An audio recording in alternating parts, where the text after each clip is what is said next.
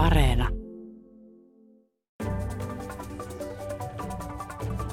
Tänään ulkopoliittisen instituutin johtaja Mika Aaltola puhuu siitä, mitä tällaisista koronan tapaisista pandemiatilanteista yleensä seuraa. Miten poliittinen kehitys pandemian aikana menee ja missä vaiheessa me nyt todennäköisesti poliittisesti olemme tätä pandemiakriisiämme. Ulkopoliittisen instituutin johtaja Mika Aaltola, miten sä oot nähnyt tämän poliittisen kuvion? Sä, silloin vuosi sitten, kun tehtiin sun kanssa haastattelu koronasta, tämä oli kaikki alussa ja sä ennustit tapahtumia, jotka on tapahtunutkin. Ja sä silloin sanoit, että tässä ensin konservatiiviset arvot voimistuu ja kansa niin sanotusti kerääntyy lipun ympärille, tämmöisten perinteisten puolueiden kannatus on isoa ja usein, ja sitten jos mikä nyt tahansa puolue onkin hallituksessa, niin sitä halutaan tukea näissä ponnisteluissa. Ja sitten sanoit, että sitten tulee vastaisku. Että, että sitten ihmiset väsyy, on ehkä tyytymättömiä niihin ratkaisuihin, väsytään siihen autoritääriseen puheeseen, ehkä jota ensin mm kannatettiin. Onko tämä nyt niin, että esimerkiksi meillä kansallisesti ollaan siinä väsymisvaiheessa ja EU:ssa vielä ei? Niinhän se näyttäisi, niin kuin EUn tasolla ei vielä. No siinä, siinä on, on tosiaan nämä, nämä ensireaktiot usein, usein sen kaltaisia, että keräännytään johdon ympärillä. Kansalaisillahan on, on valtava kysyntä, joka kohdistuu niin kuin hyvään hallintoon, hyvään pandemiahallintoon ja turvallisuuteen. Ja halutaan nähdä, että hallinnot työskentelee tänne eteen rivakasti. Mutta tietenkin se haaste hallinnoilla on giganttinen ja, ja sitten alkaa se, se riitely eri toimenpiteiden riittävyydestä tai niiden ylimitotuksesta, niin kuin tässä on käynyt. Ja sama debattiahan on käyty myös muualla Euroopassa. Suomi on siinä mielessä niin kuin erityinen, että täällähän tartuntaluvut on pysynyt maltillisena tämän ensimmäisen ja toisen aallon kuluessa ja, ja tätä kautta meillä on ollut ehkä hieman enemmän tilaa niin kuin, ö, poliittiselle debatille myös muista aiheista, mutta tässä niin kuin viime metreillähän selkeästi on noussut sitten myös eri puraa siis siitä, että, että miten pandemiaa hoidetaan, miten rajat on saatu pysymään kiinni, miten rokotteita on toimitettu. Siellä on monia aiheita, joissa voidaan olla niin kuin eri mieltä ihan itse asiassa rationaalisestikin eri mieltä, että ketä pitäisi rokottaa ja missä järjestyksessä, miten alueellisesti rokotetaan parhaalla mahdollisella tavalla. Tietty eri puraa on hallinnon eri tasojen välillä. Eli se riidan kylvämisaspekti, mikä usein pandemian äh, loppuvaiheeseen liittyy, se yhteismielisyys vaihtuu erimielisyydeksi, niin se kyllä näkyy Suomessa, se näkyy Ruotsissa, se näkyy Pohjoismaissa yleensä – mutta tietenkin silloin, kun se hätä iskee kovasti, niin silloin yritetään palata siihen yhteismielisyyteen, eli kansallisen hätätilan hetkellä, niin, niin pyritään tukeutumaan siihen hallintoon, mikä kulloinkin on, on vallassa ja halutaan siihen luottaa ja uskoa. Ja tämä luottamus sitten saattaa aina myös rapautua, jos ei kyetä asioita kansalaisten mielestä niin kuin järkevällä tavalla hoitamaan. Mutta kyllä ne intressiristiriidat on noussut eri puolilla – Eurooppaa ja, ja demokraattisissa maissahan on tyypillistä se, että oppositiolla on myös näkemyksiä tähän pandemian hoitamiseen. Olette sitä mieltä, nyt se näyttäisi, että kansallisella tasolla ollaan jo päästy siihen vaiheeseen tässä kehityksessä, että tämä lipun ympärille kietoutuminen tai kokoontuminen, hallinnon vahva tukeminen, että se vaihe on ohi, nyt on alettu riitelemään kansallisesti EU-maissa Näkyykö EU-jäsenmaissa selvästi? No, tuossa katselin tuota Hollantia, eli Eli siellähän vaalit, 17. päivä on Hollannissa parlamenttivaalit ja, ja siellä tilanne on vielä se, että tämä hallinnon tuki on aika vahva, eli istuva pääministeri, joka on ollut vuosia hommissa, niin, joka saattaa rikkoa ennätyksiä Hollannissa vallassa pysymiselleen, niin hänen puolueensa on suosittu ja siellä se vielä näkyy oppositio valittaa sitä, että ei ole mitään oikeastaan ilmatilaa muille aiheille, eli, eli taudin niin kuin pahimmilla alueilla keskisessä Euroopassa, jossa tilanne on viime aikoina vielä huonontunut, Saksa mukaan lukien, niin ne on olemassa halua tähän yhteismielisyyteen ja sitten erilaisia hallintoja, jotka pyrkii sitä yhteismielisyyttä tuottamaan ja tukemaan. Kaikki ei ole onnistunut samalla tavalla, mutta, mutta esimerkiksi Hollannissa tosiaan niin tilanne on se, että pandemia on se puheenaihe, mistä puhutaan ja tämmöiset perinteisemmät hollantilaiset aiheet, kuten maahanmuutto, Euroopan unioni on pikkusen ollut sivumalla, eli, Eli siellä näkyy vielä tämä tämmöinen halu taudin pahimmilla alueilla niin, niin tuottaa yhteismielisyyttä. Mutta eikö Rutti ole kuitenkin jollain lailla kapinallinen? Ainakin hän on pistänyt kovasti kampoihin EUlle, että ei hän ole semmoinen jeesmies, ja että antakaa, kun, me, kun me elitti hoidetaan asiat, että se, sehän ei ole, niin kuin voisi kuvitella tämmöinen perinteinen, että se tämmöinen, niin. Ky- kyllä siis se, siinä, siinä olet täysin oikeassa, että, että siellä tavallaan ne riidan aiheet, niin on olemassa erilaisia trendejä Euroopassa. Siis yksi tämmöinen trendihän on tämä keskusta-oikeisto, keskusta-vasemmiston heikentyminen, joka toisen maailmansodan jälkeen niin kuin loi tämän eurooppalaisen projektin ja navigoi kylmän sodan ideologisen kahteen lävitse, niin, niin tämä, tämä heikentyminen näkyy. Ja, ja toisaalta sitten niin uusnationalismin nousu näkyy monissa maissa, mutta siellä on myös tämä trendi, jossa perinteisemmät puolueet on osittain niin, ottanut ilmatilaa tältä uusoikeistolta. Tämä näkyy Hollannissa, se näkyy Tanskassa, jossa nämä uusoikeiston teemat on otettu niin perinteisten puolueiden agendalle. Uusoikeisto on niin kuin mainstreamattu, eli, eli, eli se valtavirtaistunut ne, ne jotkut teemat. Erityisesti Tanskassahan tämä näkyy maahanmuuttokysymyksissä, jossa perinteisen puolueen johtama hallitus on hyvin maahanmuuttoa kielteinen. Ja tämä trendi on olemassa samaan aikaan. Ja tässä, tässä Hollannin tapauksessa, jossa tavallaan nämä taloudellisesti niukkaa linjaa Euroopan tasolla ajavat hallinnot Tanskassa, Ruotsissa, Itävallassa, Hollannissa ja jossakin mielessä myös Suomessa, niin, niin on, on saanut pikkusen kuriin sitä toista piirrettä maahanmuuton ohella, että uusoikeisto on kovasti kannattanut, ja se on tämä euroskeptisyys. Eli Ruttehan edustaa tällaista valtavirran euroskeptisyyttä, jossa, jossa selkeästi on, on pyritty laittamaan kansallisia näkökulmia etualalle Eurooppa-politiikassa. Mutta miten jos ajatellaan, että Rutte niin äh, on vahvoilla, mutta se siis sun mukaankin, tai se sun mukaan osin johtuu siitä, että se on mennyt tämän Kert Wildersin alueelle, että se on ottanut näitä teemoja. Niin jos ajatellaan nyt sitten vaikka Suomen vaalia tai vaaleja missä vaan, mutta varmaan nyt myös Suomessa, jos ajatellaan tässä EU-kokonaisuudessa, niin vaaleja nyt lykätään näitä kunnallisvaaleja, niin onko se itse asiassa niin, että mitä kauemmin tämä korona-episodi nyt vaan jatkuu, niin sitä todennäköisemmin tästä hyötyy tämmöiset vastarintapuolueet. Että se, vaalien siirrosta, vai miten sä sen näet? Joo, no siis tietenkin siis demokratian yksi peruskulmakivihän on, on vaalit ja, ja ihmisten äänioikeus ja, ja, ja usein on korostettu sitä, että vaalit pidetään ajallaan, että se on kunnia-asia ollut. Niitä on pidetty niin sodan aikana, niitä on pidetty äärimmäisissä olosuhteissa ja, ja tuo Hollannin vaalit kyllä korostaa siis sitä, että Hollannissa nyt onnistutaan pitää vaalit, kun viime lokakuussa – jo lähdettiin liikkeelle siinä, että muutetaan äänestystapoja. Siellähän nyt yli 70-vuotiaat saa äänestää postitse. Vaalipäiviä on, on lisätty.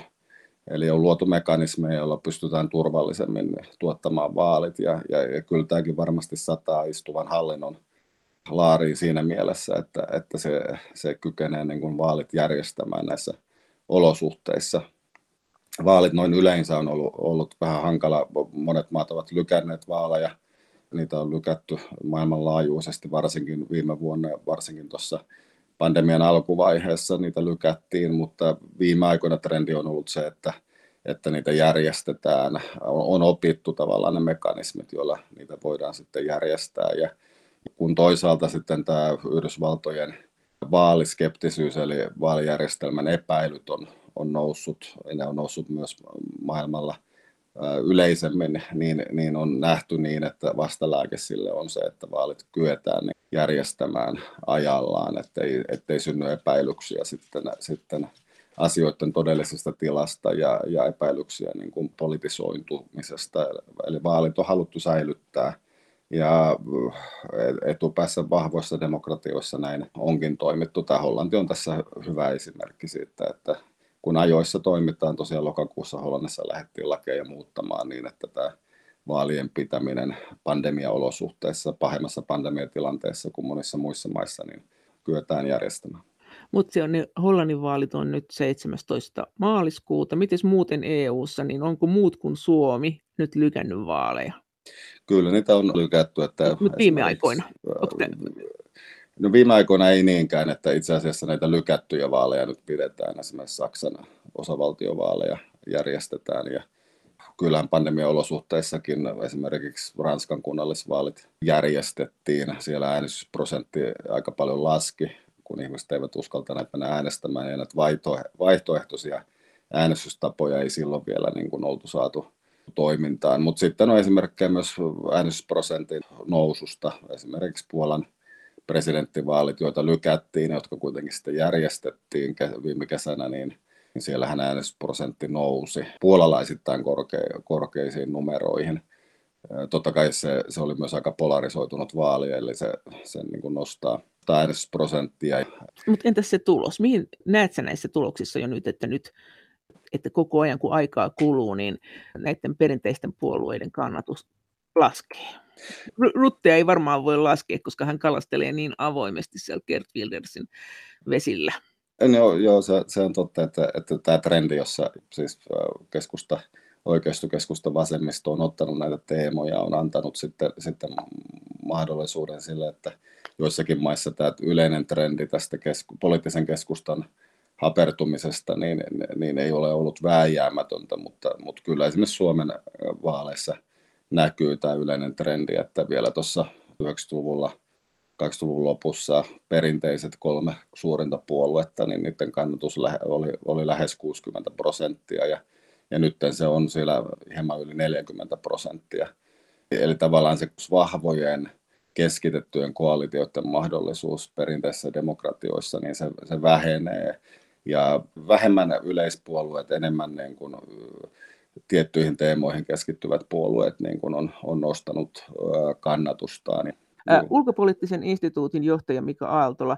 Entä sitten, jos tilanne pahenee? Esimerkiksi Suomihan on nyt kiinnostava laboratorio tässä, että jos tilanne pahenee, ketkä silloin voittaa vaaleissa, palataanko siihen alkupisteeseen, että perinteiset puolueet voittaa, jos ainoana selittäjänä pidetään tätä koronatilannetta, ja jos vallassa oleva puolueet kiristää näitä esimerkiksi koronarajoituksia, tulee jotakin ulkona liikkumiskieltoa tai jotakin, niin sataako se kenen laarin? Sataako se näiden perinteisten puolueiden laarin? Sataako se näiden vallanpitäjien laarin? Että mennäänkö silloin psykologisesti siihen alkupisteeseen, jos tilanne kovenee?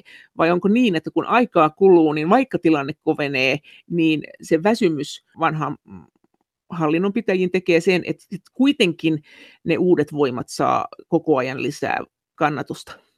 No siinä se on vähän kaksipiippunen juttu, että kokonaisuutena siis polarisaatio on, on nousemassa ja uudet poliittiset liikkeet selkeästi viehättää ihmisiä eri puolilla Eurooppaa vähän eri, eri tavoin, mutta vakiintuneissa demokratioissa se, se liikahdus tähän mennessä on ollut vähäisempää. Ja, ja tässä tämä koronatilanne niin kun on katalystina tälle politiikan tilan ristiriitaistumiselle, mutta samalla se myös lisää politiikan mielenkiintoa, koska siellä on vaihtoehtoja ja ihmiset stimuloituu, agitoituu ja suuttuu erilaisista asioista ja, ja äänestää puolesta, mutta erityisesti vastaan joitain poliittisia liikkeitä, eli äänestysprosentti saattaa kohota, mutta myös tämä polarisaatio siinä, siinä samalla kohoaa. Et se, että miten pandemia koetaan hoidetun, eli tämmöinen hyvin primääri, hyvin olemuksellinen suhde, eli ihmisen oman terveyden, ihmisen oman kehon suhde hallintoon, niin se, se niin kuin muuttaa asioita helpostikin. Eli jos pandemia koetaan, että se on hoidettu hyvin, niin silloin voisi sanoa melko vuoren varmasti ne hallinnot, jotka sen on tehnyt, niin, niin saa – lisätukea itselleen. Mutta jos pandemia on hoidettu huonosti tai sitten sen lisäksi niin kuin poliittista tilaa siinä maassa on myös keskustelulle niin kuin muista ristiriitoja aiheuttavista asioista. Tässä nyt niin kuin maahanmuutto ja, ja rajat ja kansallinen intressi ja euroskeptisyys.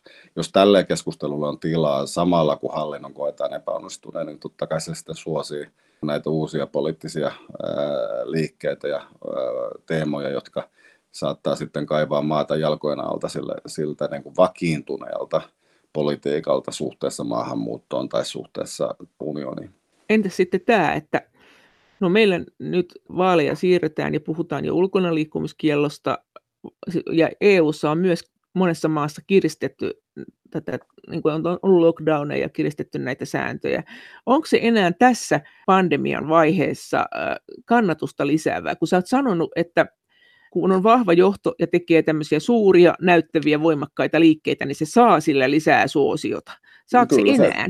No kyllä siis se, esimerkiksi se Hollannin esimerkki, että siellähän istuva pääministeri, siellähän on lockdown päällä tällä hetkellä Hollannissa ja sitten määrätietoisesti järjestetään vaalit, eli semmoinen jämäkkä johtamistyyli niin tuntuu kansalaisesta luottamusta herättävältä, koska siis koetaan siltä, sillä lailla, että, että vahva vihollinen eli pandemia vaatii vahvoja johtajia. Tämähän on tukenut siis autoritäärisiä johtajia tietyssä määrin, erityisesti autokraattisissa maissa, mutta myös demokraattisissa maissa se on, se on niin kuin nostanut esille johtajia, jotka koetaan, että ne on hoitanut asioita hyvin. Uuden sellainen pääministeri on hyvä esimerkki tästä ja tämmöisen niin kuin eliminaatiolinjan johtajat, jotka määrätietoisesti on sulkenut rajoja, niin ne, ne, ne on saanut kansainvälistä ihailua ja, ja luottamusta. Myös Suomeenhan on kohdistunut tässä suhteessa mielenkiintoa, koska Suomi paljolti omasta politiikastaan osittain sattumanvaraisista syistä,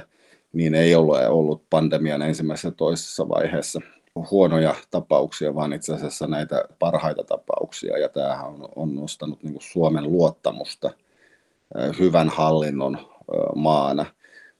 Suomessa, Suomen sisäisestihän tietenkin tämä pandemiatilanteen niin hyvä hoito on johtanut myös siihen, että sitten näitä muita poliittisia aiheita kesästä lähtien on käyty lävitse Euroopan unionin jälleenrakennuspaketteja, Euroopan unionin budjettineuvotteluita. Nehän oli siis selkeästi, niillä oli niin kuin aikaa sille debatille Suomessa, toisin kuin esimerkiksi Hollannissa, jossa otettiin niin kuin vahvaa linjaa unionin suhteen ja tämä vahva linja olisi voinut johtaa sisäpoliittisiin niin kuin debatteihin, mutta siellä se pandemiatilanne on ollut hankalampi. Siellä ollaan oltu poikkeustiloissa ja lockdowneissa jo, jo pitempään ja, ja se huomio kiinnittyy siis yhteen asiaan, joka on pandemiahoito. No entäs tämä EU-tasolla, kun sä oot sanonut, että tämä mahdollistaa tämmöiset kriisit ja pandemiatilanteet sen, että pandemian varjolla – tehdään kaikenlaisia semmoisia ratkaisuja, mitä vallanpitäjät haluaa tehdä, mutta jotka ei välttämättä liity siihen itse asiaan ja jotka on hyvin voimakkaita ratkaisuja, niin näet sä tämän EUn elvytyspaketin, joka tuli yhtäkkiä vaan, ja jota on sitten kritisoitu niin paljonkin ainakin Suomessa, niin näet sä sen tämmöisenä tekona?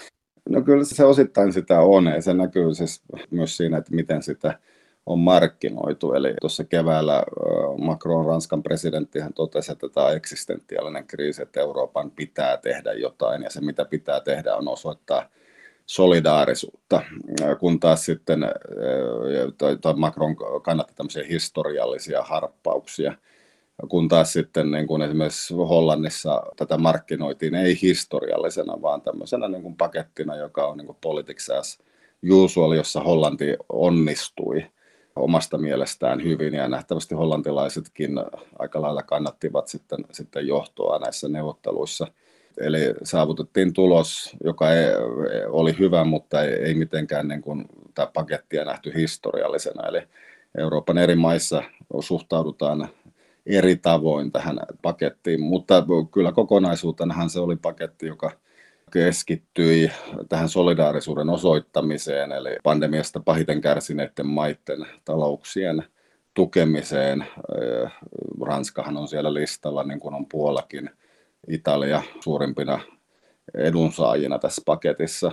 Ja tämä tuskin olisi ollut mahdollista ilman tätä pandemiaa, että sitä pidettiin niin kuin välttämättömänä. Se, että sille annettiin tämän kaltainen ilmiasu, se, että siihen liitettiin esimerkiksi aika vahva tämmöinen ilmastopainotus, sillähän ei suoraan ole tekemistä pandemian kanssa, niin se kertoo siis tavallaan siitä, että nähtiin niin kuin hätää mahdollisuutena, emergencies as opportunities, joka on hyvin tämmöinen vahva ajattelu Euroopassa aina ollut, eli kun asiat kriisiytyy, niin silloin voidaan saavuttaa jotakin. Eli siinä oli tämmöinen peli takana? Mikä no oli siis siinä, siinä oli osittain tällaista peliä, mutta tämähän ei ole, tämä kokemus ei ole samalla lailla jaettu jos nyt puhutaan näistä taloudellisista viisikosta, eli Itävalta, Ruotsi, Tanska, Hollanti ja, ja myös Suomi, joka vastustaa blokkipolitiikkaa perinteisesti, mutta kyllä assosioitui tähän ryhmään, niin kyllä siellä tämä paketti, siihen suhtauduttiin hyvinkin nuivasti ja näiden maiden kansalaiset, jos katsoo esimerkiksi mielipidetiedusteludataa, niin Suomessahan melkein puolet viime syksyn mielipidetiedusteluissa osoitti suuttumusta, negatiivisia tunteita tätä pakettia kohtaan. Eli, eli se vastaanotto on ollut hyvin erilainen ja osittain siellä vaikuttaa tietenkin myös se, se, että kuka on maksajan roolissa ja kuka on edunsaajan roolissa. Eli tämän nelikon tai viisikon taloudellisen niukan viisikon niin kuin solidaarisuusvisiohan oli siis se, että pitää niin kuin tätä rule of lawta, lainvoimaa, korruption vastaisuutta tuoda tähän pakettiin. Eli, eli tavallaan niin kuin opettaa näitä erityisesti Etelä-Euroopan maita siitä, että miten taloutta pidetään, miten korruptiota vähennetään. Ja tämä nähtiin niin kuin solidaarisuutena, tämmöinen poliittinen pedagogiikka suhteessa näihin maihin kun taas sitten näissä maissa itsessään, jossa, jossa talouden syöksy oli suurin, turismi kärsii erityisesti Etelä-Euroopassa, joka on iso osa heidän bruttokansantuotteettaan, niin siellä nähtiin niin kuin unionin solidaarisuus rahan antamisena ää, hädänalaiselle. Eli siinä oli hyvin erilaiset, niin kuin, tai se paljasti niin kuin hyvin erilaisia solidaarisuusmääritelmiä Euroopan unionin tasolla. Ja jos katsoo tuota mielipidetiedusteludataa, mitä on tehty viime syksynä, niin, niin nämä maat, nämä viisi maata erottuu siinä muista maista. Ehkä Saksa tulee sitten lähimmäksi, joka otti vähän, vähän uudenlaisen kannan tähän pakettiin, joka mahdollisti sen, sen paketin niin kuin eteenpäin menemisen. Miten se menee puolueryhmittäin EU-tasolla, tämä keskustelu tästä pandemiasta ja pandemian hoidosta? Pystytkö heti sanomaan, että toi porukka sanoo näin ja tämä porukka sanoo näin? Että ketkä haluaa tiukennuksia näihin rajoituksiin, ketkä haluaa löysennyksiä? Se on mielenkiintoista, koska periaatteessa oppositio on ollut tukemassa justiin tämä hallinnon tukeminen on keskeinen linja kansallisen hädän hetkellä, eli semmoista selkeää hallitus-oppositioasetelmaa ei välttämättä ole monessakaan maassa, ei myöskään Suomessa – ollut ja hallintojen sisällä on ollut myös monipuoluehallituksessa näitä erimielisyyksiä. Mutta kun nyt on saatu aikaan jonkunlainen rauhantila, kun on saatu aikaan yhteisymmärrys tästä EUn koronaelvytyspaketista, niin tuleeko tälle lähitulevaisuudessa ehkä vastaisku? Ulkopoliittisen instituutin johtaja Mika Aaltola.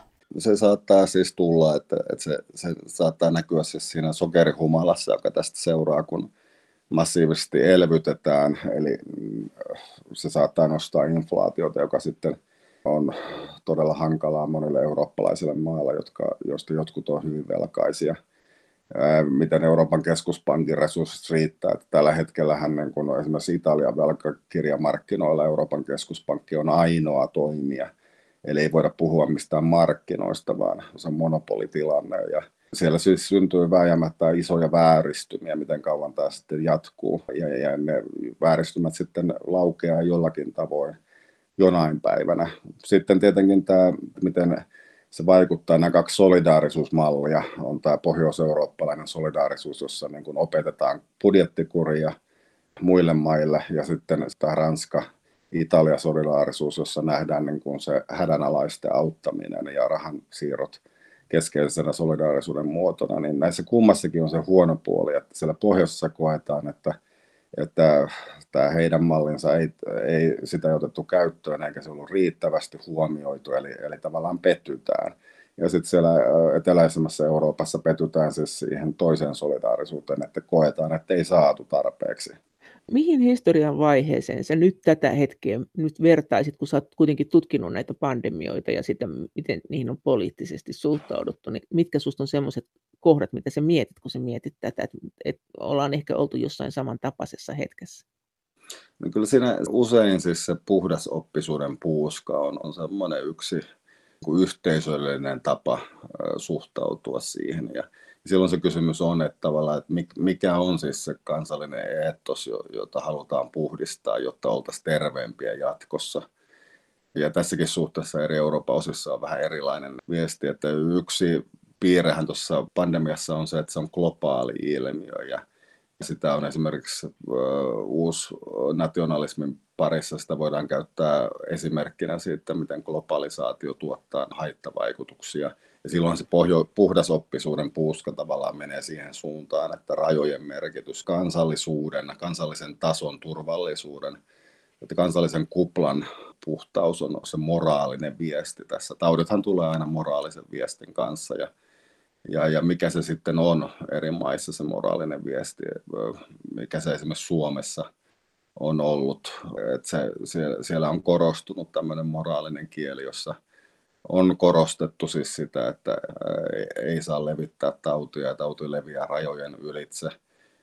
Tietty kosmopolitanistinen elämäntapa, jossa matkustaminen on keskiössä, niin on jollakin lailla nyt vähän synnillisempää kuin se oli hetki sitten – Eli se moraalinen viesti on, on aika tärkeä ja se on vähän erilainen eri maissa. Ja tämä tulee tuossa nähdä, mutta, mutta pitkän päälle pandemia jatkuessa hajottaa. Ja, ja kun huomataan, että vaikka kuinka puhdas oppisuuden puskavallassa ollaan, niin silti saattaa uusi aalto tulla. Niin se sitten sit atomisoi fragmentoi näitä yhteisöjä. Et, et, niin kuin vakavimmat historialliset pandemiat on johtanut siis laittomuuteen, rettelöintiin, riehumiseen, holtittomuuteen. Mutta tietenkin tässä koronan kohdalla tämä, tämä pandemia nyt ei ehkä vertaudu tämän kaltaisiin niin kuin Richteriasteikon korkeimpiin historiallisiin pandemioihin.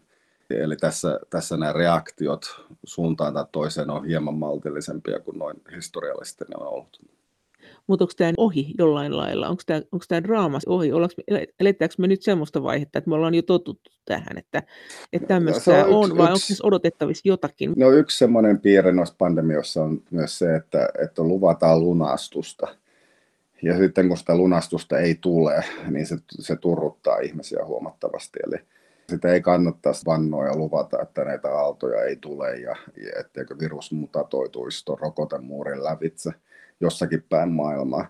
Eli semmoisen niin normaaliuteen palaamisen, että kesä tulee ja asiat on hyvin, niin se ehkä ei ole se järkevä poliittinen viesti, mitä kannattaa ihmisille antaa, koska me emme yksinkertaisesti tiedä. Ja, ja voi olla, että, että koronan keskuudessa me hyvinkin pitkän aikaa erilaisina aaltoina ja eri, eri, eri niin kuin etappeineen. Eli jos katsoisi, että mitkä ne huonoimmat mahdolliset poliittiset viestit on ollut, esimerkiksi Donald Trumpin ajatus siitä, että kevät niin kuin vie pandemian Amerikasta, niin sehän oli maailman tyhmintä, saattu maksaa hänelle vaalit. Pandemia vaikutti Yhdysvaltojen vaalitulokseen huomattavalla tavalla.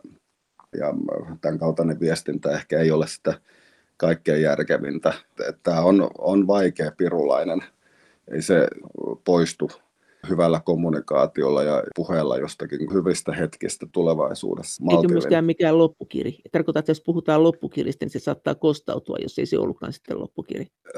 No siis tietysti nuo puheenparet, mitä tietysti tilanteessa sanotaan, niin kannattaa niitä harkita aina pitkällä tähtäimellä, että miltä ne kuulostaa sitten muutaman kuukauden päästä jos asiat onkin mennyt vähän huonompaan suuntaan. Mutta kyllä mä ymmärrän sen, että siinä hetkessä sitten halutaan luoda ihmisille uskoa ja toiveita, mutta, mutta siis pilvilinnoja ei kannata niin kuin antaa, että, että kyllä esimerkiksi suomalaiset ymmärtää, vaikka ne on väsyneitä, niin ne ymmärtää sen, että on olemassa tietyt realiteetit. Tosiasioiden tunnustaminen on viisauden alku. Miten sä sanoit tuossa, että kun sä sanoit, että näiden pandemioiden varjolla on aina tehty kaikenlaista muutakin, joka ei millään lailla liity pandemian hoitoon, niin mitä näitä on? No siis eh, semmoisia tyypillisiä asioita, mitä tehdään, on, on se, että kansallista taloutta esimerkiksi tuetaan erilaisilla tuontikieloilla eh, hyvinkin herkästi. Mitä viime aikoina on tapahtunut esimerkiksi Venäjällä on heti kun havaitaan jossakin Euroopan maassa jokin sairaus, niin laitetaan tuotteita eh, laajasti tuontikieltoon, jolla tuetaan sitä omaa tuotantoa. Että tämän kaltaista – kikkailua aina vähän, vähän on ollut. Ja se taas sitten johtaa siihen, että valtiot on halukkaita salailemaan näitä eläinperäisiä tai, tai ihmisperäisiä tartuntoja, niin kuin tässä nyt Kiinan kohdalla tapahtui, kun ainakin viikolla lykkäytyi tämä ilmoitus WHOlla silloin viime vuoden tammikuussa. sitten sen lisäksi niin, niin tietenkin voidaan nähdä, että suuria paketteja, jotka muuten olisi ollut mahdottomia, voidaan toteuttaa pandemian varjolla. Se oli päivän selvää, että unionissa haluttiin tuottaa tämmöinen elvytyspaketti, mutta se, että se esimerkiksi suunnattiin vaikkapa nyt ilmastotoimiin, tavallaan ihan järkevää, mutta siis tavallaan siinä sitten käytetään hyväksi pandemiaa, koska se ilmastohan ei liity tähän pandemiaan millään hyvin välittömällä tavalla.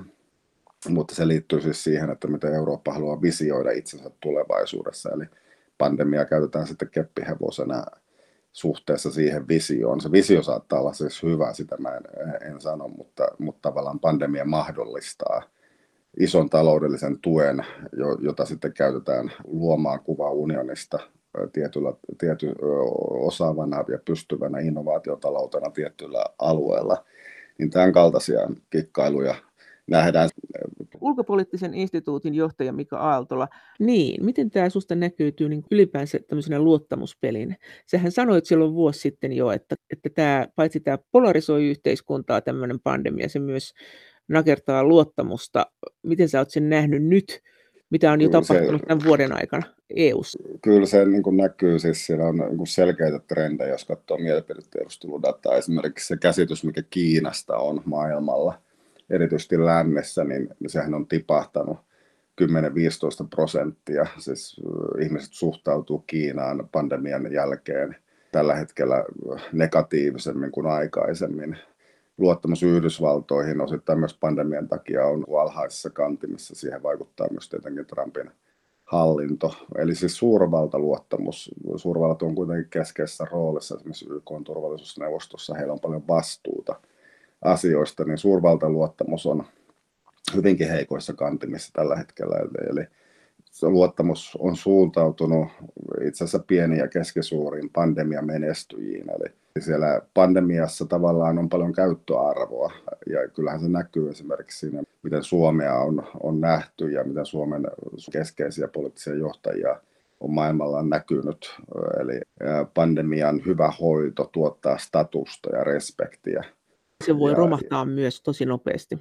Ja se, se on kyllä katoava luonnonvara, jos ei siitä pidä niin kuin huolta, että asiat sitten todella on niin kuin on, on haluttu näyttävän olevan. Ja, ja siinähän se prestiisipolitiikan perusjuttu onkin, että ei saisi niin liikaa kiilotella sitä, mikä voidaan sitten menettää aika nopeasti. Mutta tietenkin Suomi oli, on vieläkin niin kuin Euroopan tasolla tämmöinen menestyjä ja, ja onhan Suomi siis niin kuin harvaan asuttuna, suhteellisen keskitetysti hallittuna maana, niin maa, jolla on, on pitkä traditio hyvässä hallinnossa ja kansalaisten luottamus on meillä suurempi eh, kuin, kuin se monessa muussa maassa on suhteessa hallintoon, mutta sitä kautta siinä onkin paljon menetettävää sitten entäs tämä luottamus maiden välillä, että kyllähän tässä nyt on näiden rokotteiden suhteen ollut vääntöä, että piti tilata yhdessä e, ja osa tilaskin ohitse. Ja nyt... Se on, on, on monimutkainen juttu ja sitten se rokotediplomatia, ja siinähän näkyy se, se niin kuin, pandemia on hyvin paranoidi tila ja, ja, ja siellä niin kuin, jopa hyvääkin tarkoittavat teot, kun annetaan rokotteita halvalla jollekin maalle – niin, niin ne tulkitaan pääsääntöisesti aina niin kuin voimapolitiikkana ja itsekkäänä politiikkana, kikkailuna. Ja se kertoo siitä paranoidiasta, mikä, minkä pandemia saa aikaan. Eli, eli, eli kaikki niin kuin vieras tuntuu oudolta ja haluttaisiin tukea niin kuin kotoista, tuttua teollisuutta ja, ja turvavälinevalmistusta – se paranoja on johtanut siihen, että me vähän mietitään, että onko tämä nyt ollut hyvä tämä meidän rokoteohjelma, rokotetaanko ihmisiä tasaisesti vai pitäisikö rokottaa ihmisiä, jotka on siellä, missä tartunta on. Että tällaisia kiistoja käydään sitten niin tuolla niin kuin kaduilla ja takseissa, joita aikaisemmin tietenkään ei, ei niin kuin ollut yhtään missään. Ja sitten maiden välillä niin kuin, tämä rajat on, on siinä korostuu, koska tautihan leviää yleensä siis sieltä lähtöalueelta muiden maiden kautta omaan maahan, eli, eli se aina politisoi siinä reitillä olevia maita, siis sen lähtöalueen ja sitten ne naapuruston maat, jotka nähdään jotenkin pahellisina. Unionilla tietysti on tämä yhteinen rokotusohjelma, joka, joka tavallaan on, on niin solidaarinen, että sitä on annettu tarkasti suhteessa väestöön eri mailla ja se on ollut keskitetty. Ja jos maailmanlaajuisesti katsoo, niin vaikka unioni ei ole menestyjä, niin, niin se kuitenkin on aika hyvällä tasolla, varsinkin verrattuna sitten kehittyviin talouksiin. Mutta silläkin on kriitikkonsa ja siellä on niinku maita, niin kuin tuossa mainitsit, kuin Tanska ja Itävalta liittoutuu sitten menestyjän kanssa, eli, eli Israelin kanssa haetaan niin rokotteita – tulevaisuuden rokotteita pandemian pahentumisen varalta, kehitetään niin kuin malleja. Ja tämä tämmöinen niin kuin hyvien maiden kanssa liittoutuminen on yksi tämmöinen hajottava tekijä. Norjassahan pohdittiin silloin aluksi, ennen kuin lähdettiin tähän unionin malliin, Ruotsi lupasi toimia tietynlaisena siltana, niin Norjassa mietittiin sitä, sitä Britannian kanssa, jos, jos lähdettäisiin yhteiseen rokotusohjelmaan Britannian kanssa – ja Britanniahan nyt on ollut yksi näistä menestyistä tässä rokotusohjelman vaiheessa. Eli siellä on niin kuin erilaisia on näitä vientikieltoja. Italia just blokkasi ison rokotuslähetyksen Australiaan. Ja sehän nakertaa totta kai maiden välisiä suhteita. Se viesti on todella huono sitten niin kuin suhteessa niihin maihin, joihin EU kieltää rokotteiden lähettämisen – samaan aikaan tietysti EU kritisoi niitä maita, jotka sitten on ominut näitä rokotteita omien, omaan käyttöönsä. Esimerkiksi Yhdysvalloissahan on aika, aika jyrkkä lainsäädäntö rokotteiden viemiselle tällä hetkellä, että maassa on paljon rokotteita ja, ja niitä ei sieltä niin kuin viedä muualle. No miten tämä luottamus EUta kohtaan? Tähän EUta on kritisoitu paljon tästä, että minkä takia EU-alueella tämä rokotus on hitaampaa, meillä on vähemmän rokotteita kuin monilla muilla varakkailla alueilla maailmassa. Miten sä luulet, onko tämä vaan tämmöistä nurinaa ja ei tässä nyt sitten mitään vai on, onko tällä olla seurauksensa, jos niin miten? On, on sillä seurauksensa, koska siis ihmisten tarve saada helpotusta terveyshätäänsä, siis ihmiset pelkää jokainen oire, mitä, mitä saa, jos jos kesä, kevät tuo niin kun siitepölyä ja aivastelee, niin, niin sitten hän ei saisi mennä kauppaan ja eikä saisi mennä ratikkaan. Eli jokainen oire tulkitaan melko neuroottisesti tällä hetkellä yksilötasolla ja, ja yhteisön tasolla. Ja siihen haluttaisiin saada välitöntä helpotusta ja, ja siinä suhteessa kello tikittää tavattoman niin kuin hitaasti rokot, rokotteiden kanssa ja sitten, sitten niin kuin etsitään syyllistä sille, että siinä on paljon TV-ohjelma-aikaa ja, ja, ja mediapalstatilaa niin kun dedikoidaan siis sille, sille syytten hakemiselle. Ja usein ne löytyy ne syyt sitten muualta kuin omasta maasta. Ja, ja, ja tämä siirtää justiin sitä syyllisyystaakkaa sitten usein esimerkiksi sinne unionin tasolle, joka, joka sitten nakertaa sitä luottamusta, että onnistuttiinko rokotehankinnoissa, minkä takia amerikkalaisilla nyt on miljoonia rokotuksia päivässä, kun sitten jossain muualla niitä on vähemmän. Eli tämän kaltaista pohdintaa käydään. Miten se Espanjan tauti, miten se vaikutti politiikkaan, miten se vaikutti puolueiden elämään? Siinähän se oli varmaan aika hyvä tämmöinen koelaboratorio tämmöiselle pitkälle pandemialle poliittisesti. Vai onko siitä niin kauan, no, että se ei ole enää millään lailla vertailukelpoista? No, sitähän käytetään sitä sanaa unohdettu epidemia myös, ja se taas johtuu siitä, että, että se tapahtui ensimmäisen maailmansodan jaloissa. Eli, eli se ei ollut ainoa niin pirulainen siihen maailman aikaan, vaan, vaan maailma oli hyvin sekaisin. Ja kun nämä usein tulee niin kuin nälkä, rutto ja sota samaan aikaikkunaan, niin, niin se tauti ei välttämättä sitten hahmotu omana kokonaisuutena, vaan se oli osa sitä kurjuutta. Suomessahan sisällissota tapahtui niihin samoihin aikoihin, eli huomio oli kiinnittyneenä enemmän siis siihen sotaan kuin sen jaloissa tapahtuvaan hyvinkin rankkaan tautiin. Sehän paikka paikoin tappoi jopa 9 prosenttia suomalaisista se, se Espanjan tauti. Mutta silti se oli vähän niin kuin unohdettu ennen kuin sitten korona palautti sen muistin jos Suomea katsoo, niin silloinhan kunnallisvaaleja pyrittiin 1918 järjestämään, niitä ei kyetty samaan aikaan järjestämään. Ja sitten päätettiin, että 19 järjestetään niin kuin uudet vaalit, joka sai sitten osallistua niin kuin laajempi puoluekirjo ja tavallaan vaalien siirtäminen tai uusien vaalien järjestäminen tapahtui niin kuin sodan takia. Siinä se, se pandemia ei näytellyt niin kuin iso roolia, mutta se, se opetukset siitä Espanjan taudista oli se, että se tulee useimmissa aalloissa, jossa se, se toinen tai kolmas aalto saattaa olla se kaikkein vakavin, eli se ensimmäinen aalto ei ole se pahin. Ja ehkä se olisi pitänyt muistaa viime keväänä, että, että ei kannata he, huohtaa helpotuksesta ennen kuin tilanne on ohi. Jos palaa tuohon EU-hun ja demokratiaan, niin mitä sä sanot, miten demokraattinen tämä on ollut tämä prosessi? Onko, tämä, onko demokratia ottanut iskua EU-alueella tämän prosessin aikana?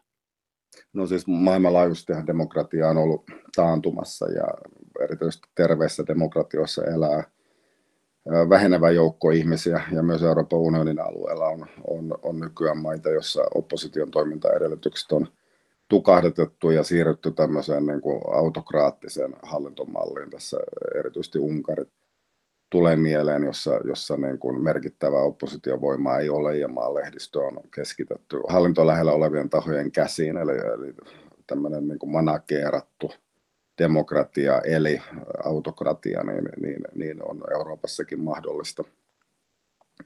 Ja kyllä se, se heikentää, kun se heikentää sitä luottamusta, eli tämmöinen malli, jossa, jossa niin kuin on, on nähty, että, että voidaan luottaa hallintoon, voidaan luottaa asiantuntijuuteen, niin osittain tämä pandemia sitä nakertaa, koska asiantuntijoillakaan ei ole vastauksia kaikkiin niihin kysymyksiin. On paljon epätietoisuutta, on paljon erilaisia niin kuin teorioita ja jopa salaliittoteorioita ja samaan aikaan on tapahtunut tämä sosiaalinen, sosiaalisen median tulo keskeiseksi uutisikkunaksi ihmisille, jossa liikkuu paljon asioita, joita ei, ei niin kuin professionaalinen journalisti siivilöi ja kuratoi.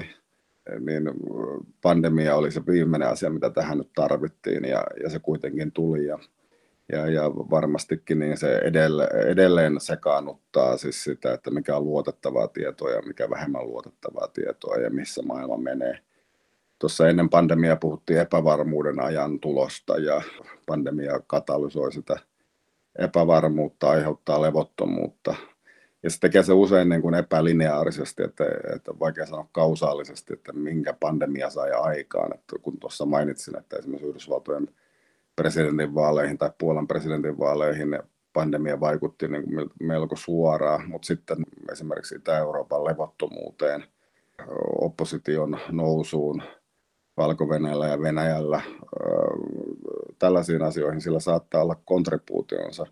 Että se herättää tämmöistä yleistä levottomuutta, epätietoisuutta ja hämmennystä se pandemia ja, ja laskee luottamusta ylipäätään niin sillä on monenlaiset seuraukset, että niitä kaikkia on niin kuin vaikea selkeällä analyyttisella mallilla edes hahmottaa. Ulkopoliittisen instituutin johtaja Mika Aaltola, kun sä sanoit, että se aiheuttaa levottomuutta, niin aiheuttaako se levottomuutta sitten sen jälkeen, kun se on ohi? Alkaako sitten joku niin raivoisen jälkipeli vai ruvetaan miettimään, kuka sai etuja, kuka ei, vai alkaako vain semmoinen kasvun kausi ja kaikki haluaa unohtaa kaiken, vai onko, onko niin, no patautunut se, kiukku? No ehkä tota voisi katsoa tota, sitä Espanjan taudista, kun puhuttiin, niin se ajanjakso ehkä tietysti liittyy myös ensimmäinen maailmansota, kurjuuden syöveri kaiken kaikkiaan, miljoonia kuolleita tautiin ja, ja, ja sotaan. Niin, niin sen jälkeen sitten puhutaan tästä iloisesta 20-luvusta, eli tämmöistä jatsiajasta, jolloin kieltämisen kautta haluttiin niin kuin se kurjuus sivuuttaa ja siirtyä niin kuin kohti uutta. Ja kyllä tässäkin on nähtävissä tätä, että, että esimerkiksi tämä, tämä velka-ajatushan on muuttunut radikaalisti nyt ja, ja nähdään, että, että valtioiden kyky ottaa velkaa on melko rajaton, tai halutaan nähdä niin. Ja nähdään, että, että niitä seurauksia ei kannata nyt miettiä, kun olemme, olemme hätätilanteessa – niin kyllä se saattaa sen sokerihumalan tuottaa, jos ja kun päästään semmoiseen selkeään niin kuin pandemian jälkeiseen aikaan tässä lähivuosina, niin se saattaa saada aikaan sen, että on, on tuolla ekonomistithan puhuu tästä patoutuneesta kulutuskysynnästä. Ihmiset on säästänyt pandemian aikana ja, ja nyt se on laittaa liikkeelle – Eli siellä saattaa tapahtua tällainen, mutta niin kuin tiedetään sitä 20-luvusta, niin, niin sehän ei päättynyt hyvin ne bileet. Eli kannattaisi kyllä miettiä myös niitä pitkän aikavälin asioita, että esimerkiksi unionin tasolla ei kannattaisi tehdä niin, että, että nyt on välttämätöntä tehdä jotain, kun hyvin tiedetään, että usein ne tulevan kriisin siemenet kylvetään niissä tilanteissa, joissa vähän niin kuin sokeasti tehdään jotain.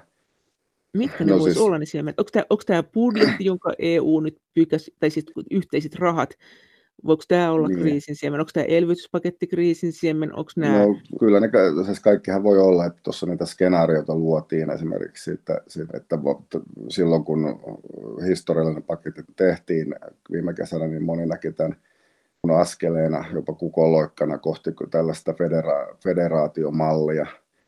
Mutta se ilo saattaa olla vähän ennenaikainen siis siitä asiasta, että se voi nähdä myös tavallaan tulevan kriisin – hajottavan kriisin tämmöisen regressiivisen prosessin yhtenä etappina, jossa reagoitiin tavallaan pandemia, mutta myös Britannian eroon tekemällä tämmöinen reivaus toiseen suuntaan, mutta se korjausliike saattaa olla liian raju, joka kostautuu sitten, sitten myöhemmin ja sitten tulevaisuuden historiankirjoista voidaan lukea sitten se todellinen merkitys, mikä sillä viime kesän pandemiapaketilla oli, mutta, mutta kyllähän sitten ekonomistit puhuu tästä inflaation vaarasta. Siitä se vaikuttaa myös siihen, että miten Euroopan keskuspankki voi, voi niin kuin matalia korkoja ylläpitää, kuinka kestävällä tolalla se, se järjestelmä että sitten, sitten kokonaisuudessa on, tapahtuu globaalilla tasolla niin kuin ylivelkaantumista, sitten suurvaltasuhteethan on tämän pandemian jäljiltä niin kuin kärjistyneessä tilassa – mitä, mitä siellä sitten tulee, tulee tapahtumaan. Eli tässä niin kuin on tämän, tämän tämmöisen niin kuin, ilon ajan kultaisen 20-luvun kaltaisen huuman prognooseja ilmassa. Nähdään, niin kuin, että, että mennyt palaa, mutta niin kuin vielä vähän niin kuin vauhdikkaampana. Ja sitten, sitten näitä tämmöisiä alarmistisia näkemyksiä siihen, että, että asiat saattaa kääntyä nyt huonompaan suuntaan. Ehkä se todellisuus tulee olemaan vähän sekoitusta näistä, eli, eli, eli kun tässä ollaan aika kiihtyneessä tilassa oltu erilaisina geopoliittisina ja muina haasteina ja nyt pandemia sen päälle, niin, niin todennäköisesti tämä sahalaitainen kehitys tulee niin kuin jatkumaan, että niitä yllätyksiä on tiedossa myös niin kuin jatkossa, että, että mitään semmoista vakaata jaksoa on vaikea niin kuin nähdä edessä. Ja myös sitten tällä ihan käytännön tasolla, niin, niin esimerkiksi nuo globaaliyhteydet, jos ajatellaan normaalin paluulla sitä, että voi lentää tuonne Tyynelle valtamerelle, niin, niin se lentäminen on hankalampaa. Siihen pitää saada erilaisia todistuksia ja siihen suhtaudutaan epäillen ja sen hinta saattaa olla erilaista kuin se oli aikaisemmin. Eli ennen pandemiaahan oli ajatus tällaisesta saumattomasta taivaasta, jossa voitaisiin liikkua, ainakin globaali eliitti voi liikkua hyvinkin ilman mitään niin kuin isoja tarkastuksia. Puhuttiin älykkäistä rajoista ja, ja sitten, että ku, kuinka nämä virrat, ihmisten virrat saataisiin mahdollisimman ää, mutkattomiksi, niin, niin se uusi normaali ei näe sitä asiaa samalla lailla, eikä, eikä tätä niin kuin vapaata liikkumista nähdä samanlaisena arvona kuin se nähtiin aikaisemmin. Kun sä sanoit, että 20-luku on nyt ehkä edessä jonkunlaisena, niin oliko 20-luvulla sitten, siinähän iti kaikenlaiset poliittiset ajatukset, mutta voiko tässä olla tämmöinen suuren poliittisen kuohunnan aika? Tämähän on kiinnostava tämä just, että että mitä tapahtuu tämän jälkeen ja onko se kuohuntavaihe, josta sä puhuit, niin onko se nyt menossa, ollaanko me nyt just tulossa siihen ja meneekö se ohi missä vaiheessa? Kyllä mä näkisin, että se kuohuntavaihe on, on alkanut, se alkoi jo hetken ennen tuota pandemiaa, eli se pandemia tuli tilanteeseen, jossa oli paljon niin kuin näitä, näitä, tätä polarisaatiota, demokraattista heikentymistä jo tapahtunut, eli, eli, eli se katalysoi niitä olemassa olevia prosesseja, epäilystä niin kuin globalisaatiota kohtaan, epäilystä tämmöistä kosmopolitanistista liberalismia kohtaan. Ihmiset oudoksuu ehkä enemmän vierautta ja, ja hakee vastauksia, jotka on jotenkin paikallisempia tai kansallisempia.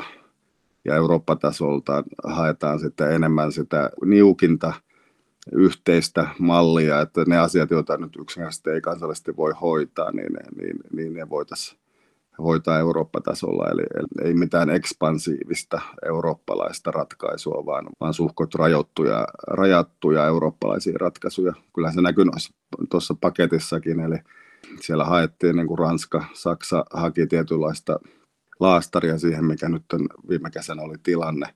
Siihen hätätilaan ja sitä kautta se, se ehkä ei ollut niin ekspansiivinen, vaan, vaan nimenomaan niin kuin tämmöinen palauttava ja, ja normalisoiva liike. Eli tämän kaltaista niin kuin, kuohuntaa ja siihen reaktiivista suhtautumista. Eli mikä nyt puuttuu on ehkä semmoinen niin kuin iso, iso strateginen linja. Se puuttuu maailmantasolla, kun, kun suurvallat on, on tukkanuottasillaan eri aiheista ja jopa niin kuin epäsuorassa konfliktissa keskenään, esimerkiksi kyber, kyberissä – globaali hallinta on, on jäänyt jälkeen, sodan ja rauhan kysymyksiä ei saada ratkaistua, mutta myös uusia tällaisia alueita, niin kuin sosiaalinen media tai tekoäly, niillä ei ole olemassa mitään niin kuin hallintamalleja. Eli paljon on siis sellaista strategisen hallinnan puuttumista ja reaktiivista suhtautumista aina kulloisenkin kriisiin. Ja tähän, tähän tämä tavallaan tämä pandemia oli niin kuin lisäelementti. Sen pitäisi periaatteessa muistuttaa meitä siitä, että asiat on ratkaistavissa vain yhteisesti ja globaalilla tasolla. Mutta todennäköisesti se viesti luetaan niin, että, että, että se globaalin tason ratkaisut on joko mahdottomia tai, tai sitten on poliittisesti epätarkoituksenmukaisia. Mutta tämä tarkoittaa sitä, että jos sä sanot, että ennen tätä kriisiä oltiin jo sitä mieltä, että ei haluttu antaa valtaa EU, että tämmöiset voimat kasvoivat, niin siinä mielessä tämä elvytyspaketti ei ollut kauhean hyvin taimattu, että tämä meni nyt vastavirtaan. Jos se trendi oli menossa tuohon suuntaan, niin voiko tästä tulla vielä jälkipuintia?